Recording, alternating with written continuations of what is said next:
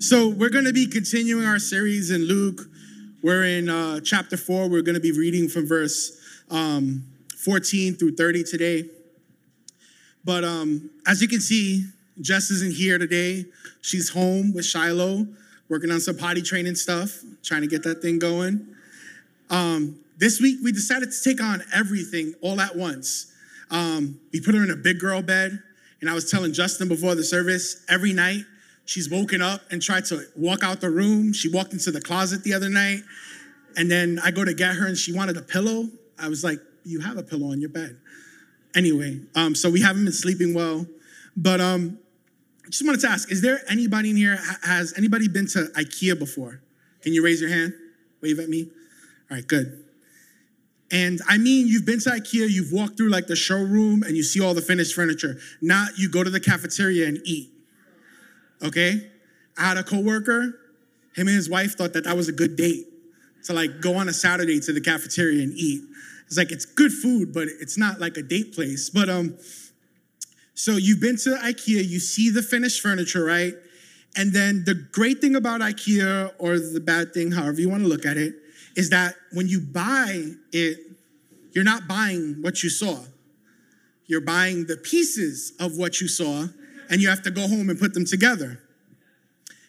And you got box one of 75. You get a bag that's about this big, and it has a whole bunch of dollies and screws.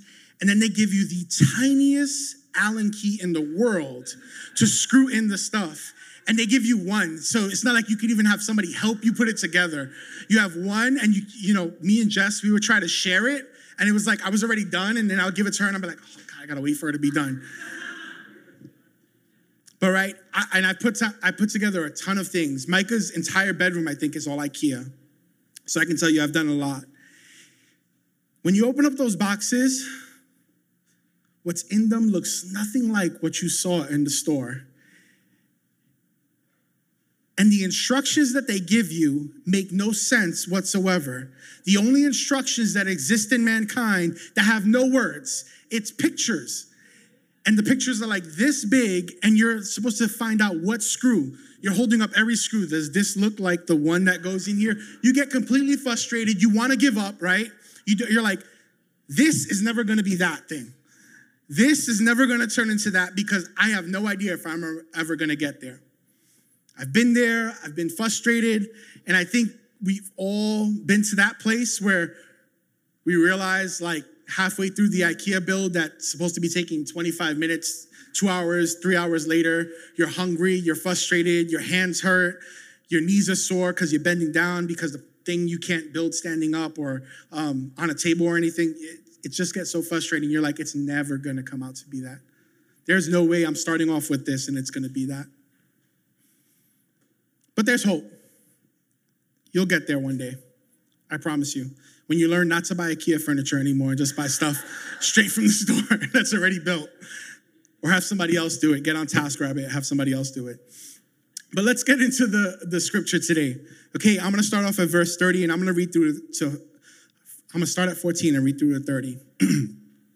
Jesus returned to Galilee in the power of the Spirit, and news about him spread through the whole countryside. He was teaching in the synagogues, and everyone praised him. He went to Nazareth where he had been brought up, and on the Sabbath day he went into the synagogue, as was his custom. He stood up to read, and the scroll of the prophet Isaiah was handed to him. Unrolling it, he found the place where it is written The Spirit of the Lord is upon me, because he has anointed me to proclaim good news to the poor. He has sent me to proclaim freedom to the prisoners and recovery of sight for the blind, to set the oppressed free, to proclaim the year of the Lord's favor. Then he rolled up the scroll and gave it back to the attendant and sat down. The eyes of everyone in the synagogue were fastened on him. He began saying to them, Today, this scripture is fulfilled in your hearing. All spoke well of him and were amazed at the gracious words that came from his lips. Isn't this Joseph's son? They asked. Jesus said to them, Surely you will quote this proverb to me Physician, heal yourself. And you will tell me, do here in your hometown what, what uh, we have heard that you did in Capernaum.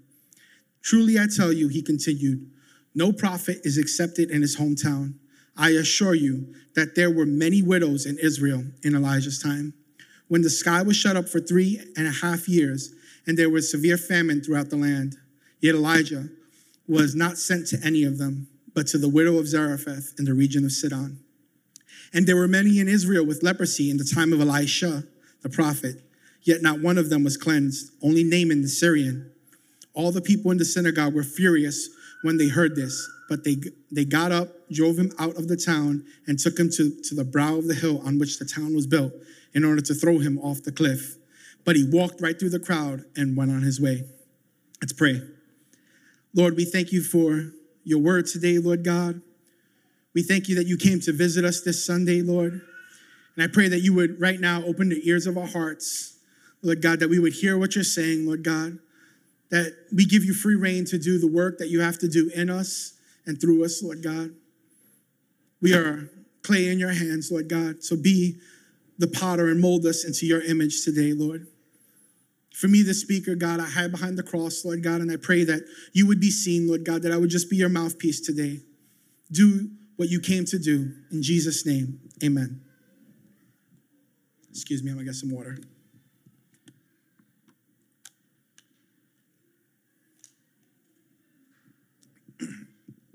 So last week, Tiff shared with us, and uh, she spoke great. If you happen not to be here last week and you didn't catch it yet, go watch it. Um, it's amazing.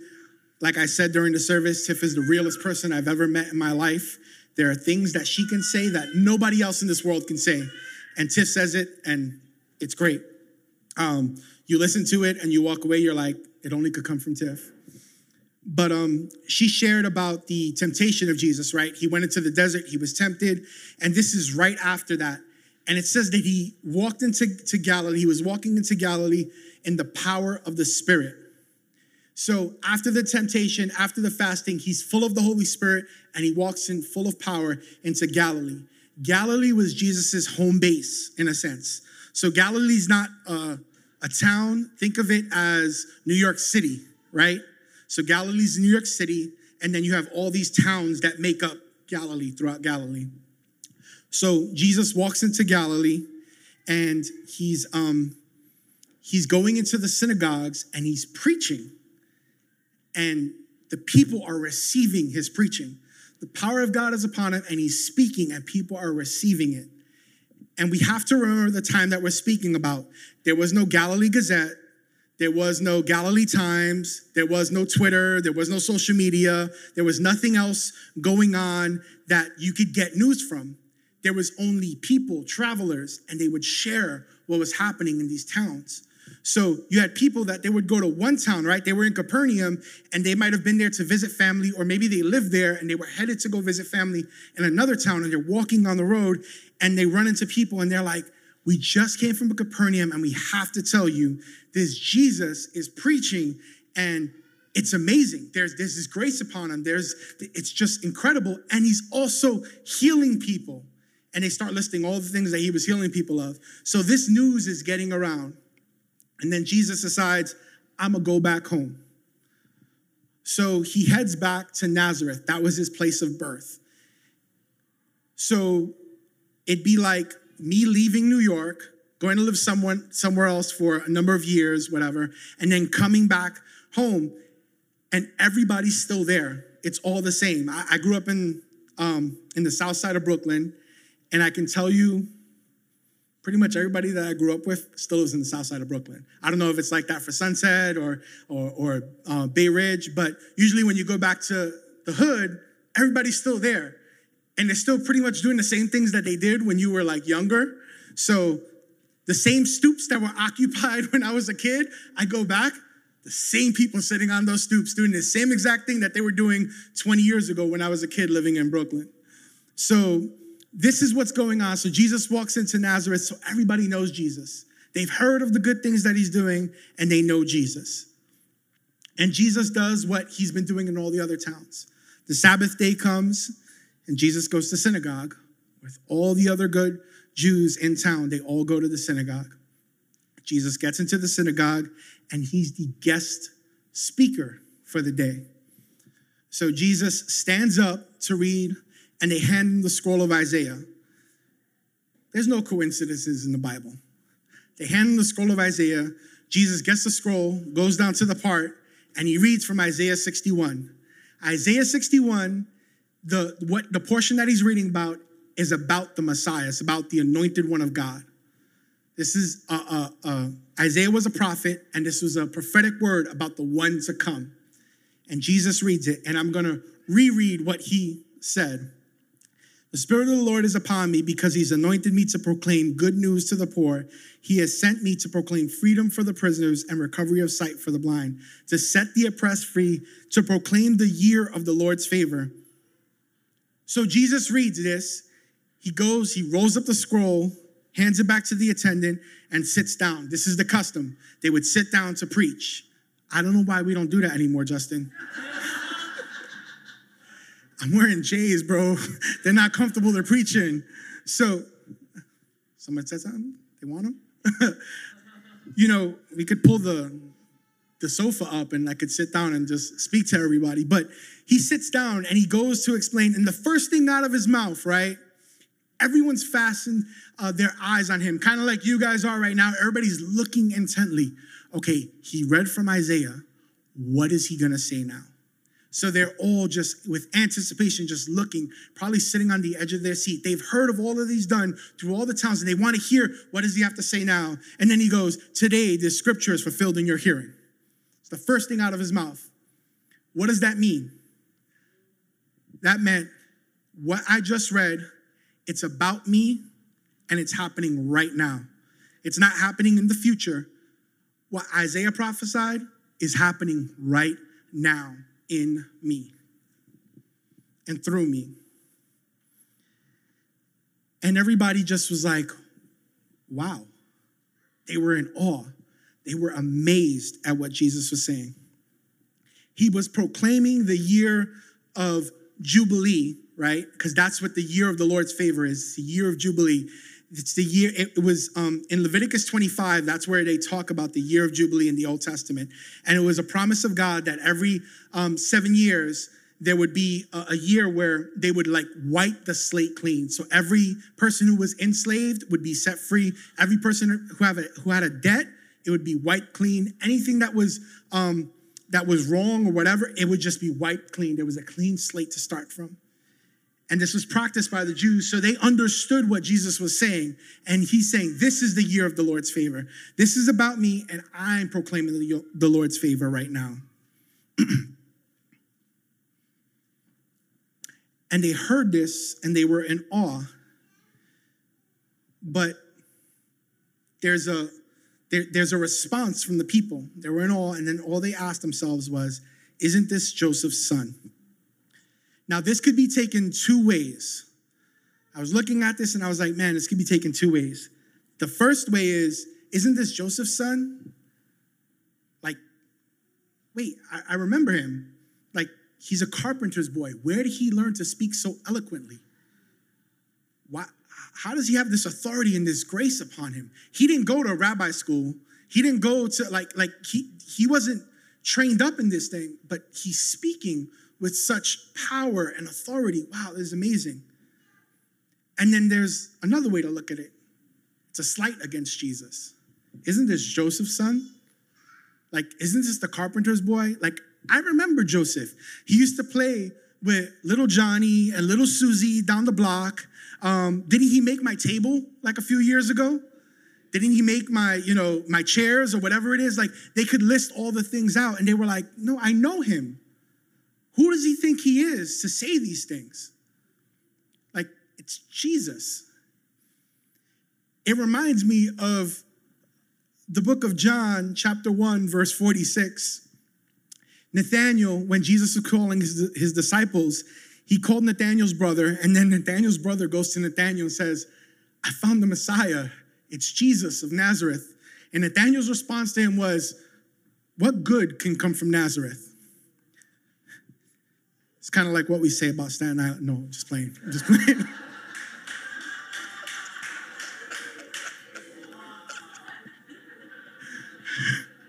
I'm just messing with you, Staten Island. I love you. Johnny, if you're watching at home, I love you. I love you. Ralph, I love you. Even though you're from Queens, I love you still. But Justin, I love you too. I still feel the Brooklyn in you. You haven't been there long enough. I still feel the Brooklyn in you. But it's a slight, right? It's like, like what good can come from Nazareth? Like, you've ever heard of anything good coming from Nazareth? So there's the same connotation that you can get from that statement. Isn't this Joseph's son? Like Joseph's a carpenter. Joseph wasn't a learned man. He wasn't smart. He wasn't whatever you want to say. How is Jesus? How is he able to proclaim these things? Who does he think he is? And if you notice in the whole text, that's the only time that the people were ever recorded saying anything, because then Jesus takes over. And Jesus, being Jesus, he knows what's in the heart of man, he knows what's in the mind of man. He says this in the anticipation of what they're going to say or what they're thinking at that moment in time. And he says, Jesus said to them, Surely you will quote this proverb to me Physician, hear yourself, and you will tell me, Do here in your hometown what we've heard that you did in Capernaum. so, what was Jesus saying about the people in there? What they wanted was they wanted a show of power from Jesus. See, they weren't going to receive Jesus unless he showed them what was due to them. They had a sense of entitlement. Oh, we're your hometown. You have to do for us what you did for them. Think about it this way. A few weeks ago, there was a lottery and it was $1.2 billion. How many people in this room know if you won that, you get cousins and titis from everywhere coming like, wait, where's mine? Where's mine? No, no, no. I, am your cousin. You're like, how are you my cousin? And they start listing out the 97 different people before they become your cousin. They're like your 17th cousin removed from, you know, wherever they're from. That's there's an entitlement that people have when somebody wins, right? Um, you, if you ever watch like uh, behind the scenes of like a, a 30 for 30 on ESPN with all these sports stars, you will hear when they sign their contracts, how many people come with their hands out like, where's mine? Where's mine? And then there's this, there's this feeling from these guys that I have to take care of this person and that person and that person. And by the end of it, they're broke. They got no money left. But all these people got their cars, they got their houses, they got their jewelry on. They're good. The people in Nazareth, they felt entitled. Jesus, you're ours. You're from us. You have to show us your power for us to receive you as the anointed one. Where is it? Where's the miracles? Where's the healing? Where's the blind seeing? Where's the lame walking? Where's the people that were uh, healed of leprosy? Where's the dead rising? Where are the where are the miracles, Jesus? And he goes on to say further. He says, sorry. Don't want to skip this part. The Pharisees in Matthew 16 did the same thing that the people of Nazareth did. Jesus, they came to Jesus and they said, Hey, show us a sign that you're the Messiah. Then we'll believe you. Then we'll receive you if we see a sign. And Jesus turned to them and said, You're not going to see a sign. All you're going to see is the sign of Jonah. And just left it at that. Didn't explain it to them, just left it at that. See, you could demand a lot of things of Jesus. Doesn't mean you're ever going to get them. Because Jesus loves us so much, he'll listen to our demands. Doesn't mean he's ever going to do anything for them. Because who are we to demand of God anything? And Jesus goes on and he says this to them. He says, Truly I tell you, no prophet is accepted in his hometown. And then he tells them, to, he gives them two, two examples.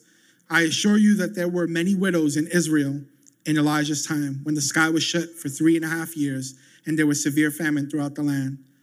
Elijah was not led to one of them, but to the widow of Zarephath. And there were many in Israel with leprosy in the time of Elisha, the prophet, yet not one of them was cleansed, only Naaman the Syrian. I always get hung up on Elijah and Elisha. Don't know why the Bible has to pe- people with the same name.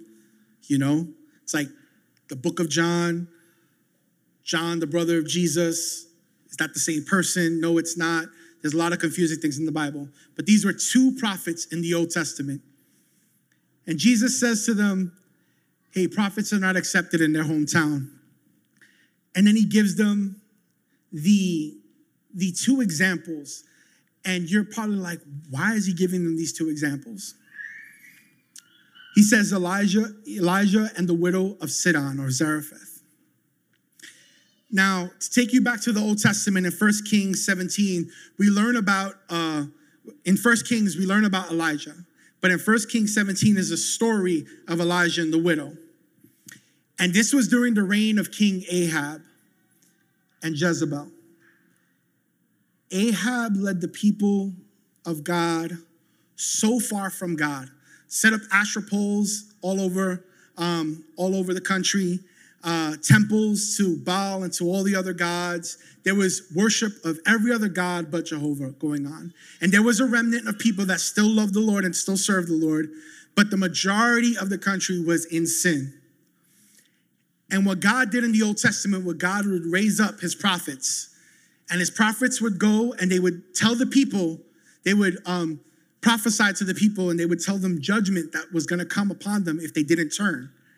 Sometimes the people would listen, sometimes they wouldn't. But in this particular occurrence, God already passed judgment. He sent famine on the land, and it would, didn't rain for three and a half years. So animals are dying, crops are dying, there's no food, there's a shortage of food. If you go back into the Old Testament, there's some crazy stuff going on. There's a story of uh, two women. One of them convinced the other woman to cook her child so that they could eat them. And then the other woman was going to cook her child the following day. That didn't happen. This is some crazy stuff going on in the Bible. And there's so many widows in all the land of Israel. And what does, what does Jesus say? That God sent Elijah to the widow of Sidon. She's an outsider. She's not part of the people of God. What Jesus is doing here is Jesus is showing them God's favor on the people that are not of God because the people of God refuse to accept God's ways, God's rules, God's love. And if you read that story in 1 Kings 17, God sends Elijah to her, and there's a famine going in the land, and Elijah asks her for food. And I'm summarizing, so please go read it yourself. He asks her for food, and she says to him, All I have is enough to make a little bit of bread for me and my son. We're gonna eat, and then we're gonna die. That was her exact words to him. And Elijah tells her, Okay, first go make me mine, and if you go make me mine, God will supply for you. God will take care of you. And what does she do? She goes and she makes him his cake first and feeds him. And then God takes care of her and her son and provides for all three of them during this famine. But Jesus doesn't stop there. He goes on and he doubles down. Elijah follows Eli. Sorry, Elisha follows Elijah. See, I told you I get mixed up with them. And his story is in Second Kings 5. And he talks about Naaman the Syrian. Now, if you know anything about the Old Testament, Israel and Syria were enemies, they hated each other. Why would God do anything good for the enemy of his people? But God's economy, God's ways are not our ways. The way God works is not the way we work. So God so Naaman hears about the prophet, hears about him, and goes to visit him. And Elisha tells him, Go dip yourself in the Jordan seven times. What? Jordan River was not a clean river. It was not like, you know, it was not like the springs of like Colorado, the hot springs, or like, you know, um, my mom a couple years ago, somebody told her to go swim with the manatees in Florida because there's like healing waters or something like that. Craziest thing I've ever heard. But it's not any of those things. It's not like the like people would go to the Jordan and it was like, oh, this is the Jordan River. There's he. He told him to do something that sounded crazy. What, what are you saying? But Naaman humbled himself, listened to what the man of God told him to do, and did it and was healed. All this to say is that when you humble yourself before God and you take him at his word, God can do some great things. You have to receive him at his word. You can't demand a miracle on top of it. See, but Jesus knew and understood that he would be rejected. That was the MO of the Messiah. That was the MO of the anointed one of God. And how do I know this? Because the same prophet who Jesus read from in Isaiah 61 said this in Isaiah 53 He who has believed our message and to whom has the arm of the Lord been revealed, he grew up before him like a tender shoot and like a shoot out of dry ground. He had no beauty or majesty to attract us to him, nothing in his appearance that we should desire him. He was despised and rejected by mankind, a man of suffering and familiar with pain. Like one from whom people hide their faces, he was despised, and we held him in low esteem.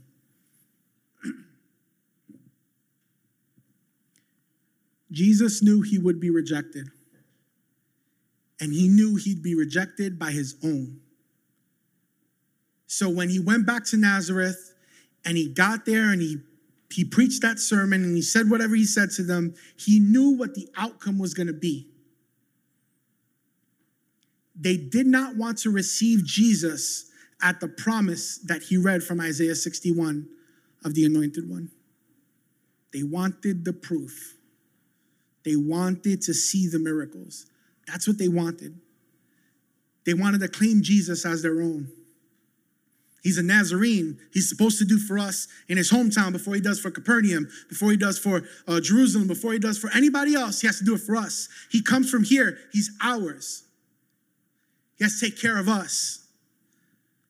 This entitlement that he has. These are the people of God, and they felt entitled that the Messiah, that the anointed one, was supposed to work on their behalf, was supposed to heal their sick before he healed anybody else's sick.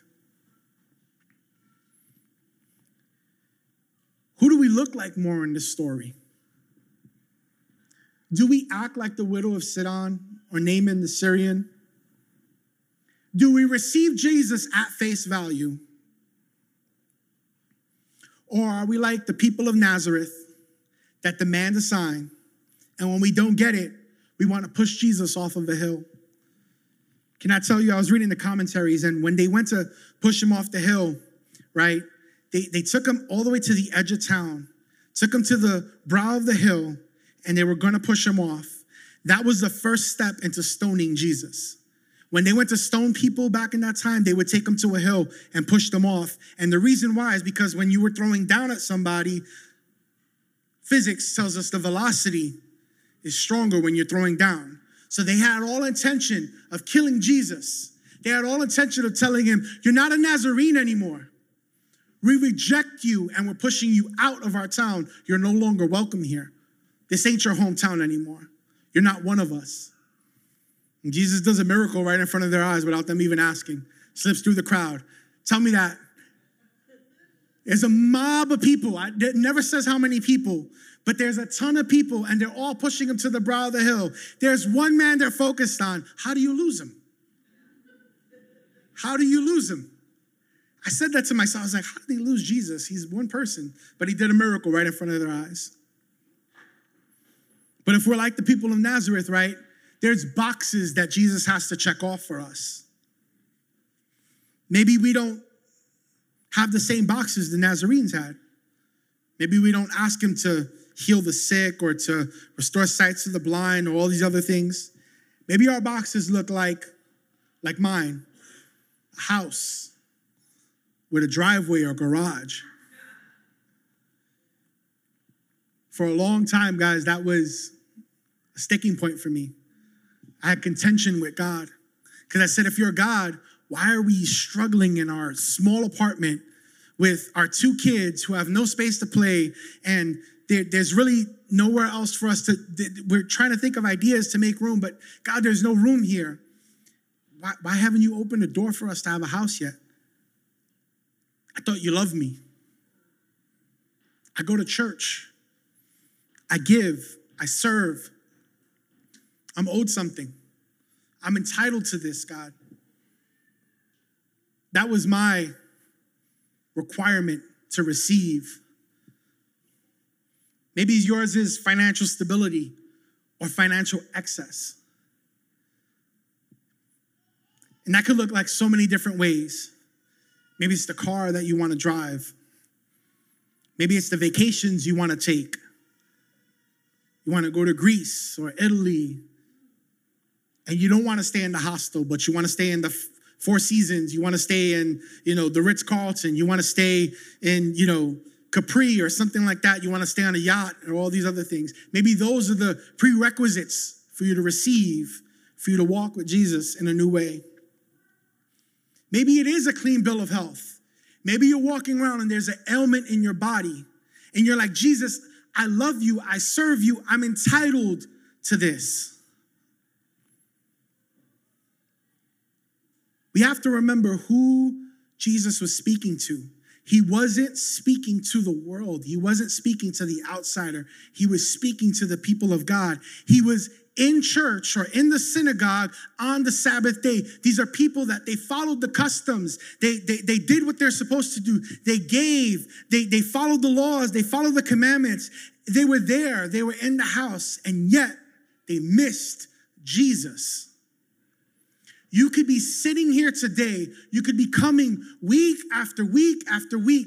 You could give. You could serve in ministry. All these things you can do, and you can still miss Jesus. You could still walk out of here and say, but he hasn't met these things in my life. He may never meet those things in your life. But he had to do one thing and it wasn't something that we made him do. It was something that his father asked him to do, and he did freely. Hung on a cross, took our place to make a way so we could get back to the Father. All the other stuff that we want, it's icing on the cake, but it doesn't mean that he has to do it. There's no requirement for him to do it. His father didn't give him the, the, the role of be the one who supplies the money that they need, the house that they need, the, the, the bank accounts that they need, the, the, the love that they need from, from their friends or from their fake friends on Facebook and on Instagram, and you live in your life and you're posting all these things and you just want love, and you're like, Jesus, why don't they love me? Why don't people like my pictures? Jesus is like, but I love you. Is it not enough?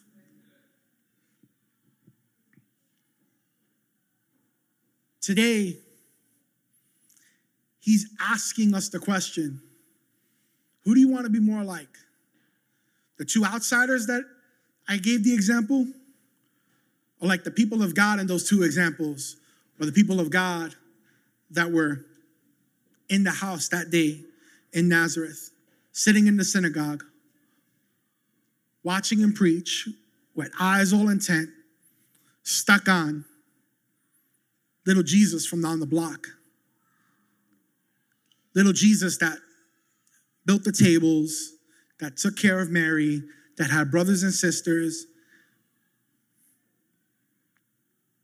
Are you stuck on your list of requirements, your proof of the Messiah, your proof of the anointed one, your proof of Jesus? And as I get ready to close, the worship team can come back up.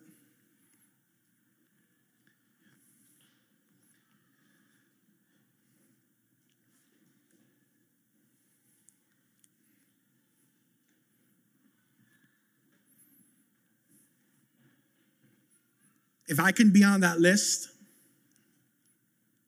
of people that had a requirement for Jesus, and I'm up here preaching to you, then you sitting in that seat or watching online can be on that same list of having requirements that Jesus fulfill all these other things before you receive him at face value of who he is. The one who died on the cross, the one who freed you, who loves you, who cares for you, who intercedes at the right hand of the Father for you.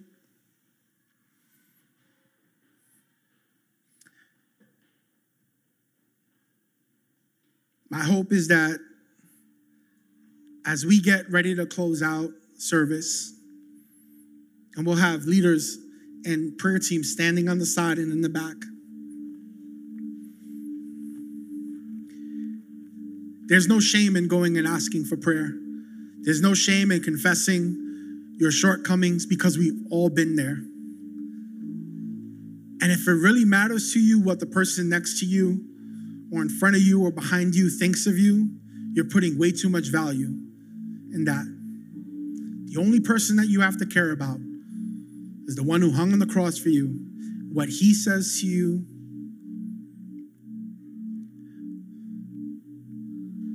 I can be honest, I'm still hoping for a house. It's not a requirement of Jesus anymore. If there's a hope that you've had that you're requiring of Jesus to fulfill, let it go today. If he does it or doesn't do it, really doesn't matter. He cares for you. I don't want to be like the people of Nazareth. I don't want to be like the people of Israel in the Old Testament that didn't listen, didn't hear, didn't receive God at face value. But I want to be like the widow, like Naaman, heard the word of the Lord and took action, humbled themselves and obeyed. And I think Paul, he, he said something in 1 Thessalonians 2.13 that I I think is a good way to, for us to close out.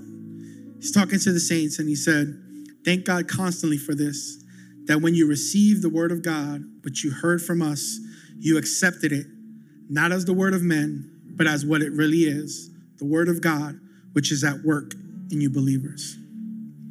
Today, my words may have been short on some part, they may have missed the mark, every analogy may not have worked but his spirit is speaking to yours. And he has his hand on something. And I want to encourage you when we go to pray, ask for prayer and leave the requirements here today. Go home living in Jesus. Go home receiving Jesus for who he is. He doesn't disappoint ever. I promise you that. Can you guys just stand real quick and bow your heads? I'm going to pray. Worship team's going to come up.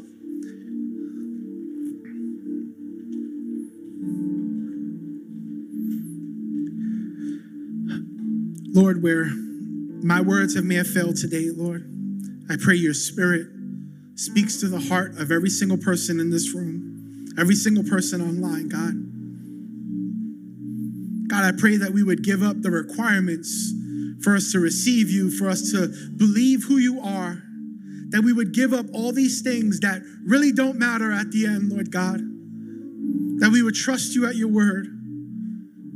Like it said in Isaiah 61, Lord God, You've already healed our eyes, Lord God. You've already given us eyes to see. You've already begun to work in our hearts. We're no longer oppressed, Lord God, because of the work that you've done on the cross. And that is enough, Jesus. Give us faith today, Lord God.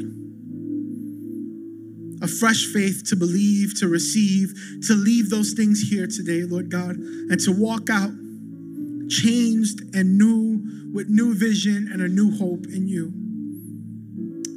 Amen, Lord.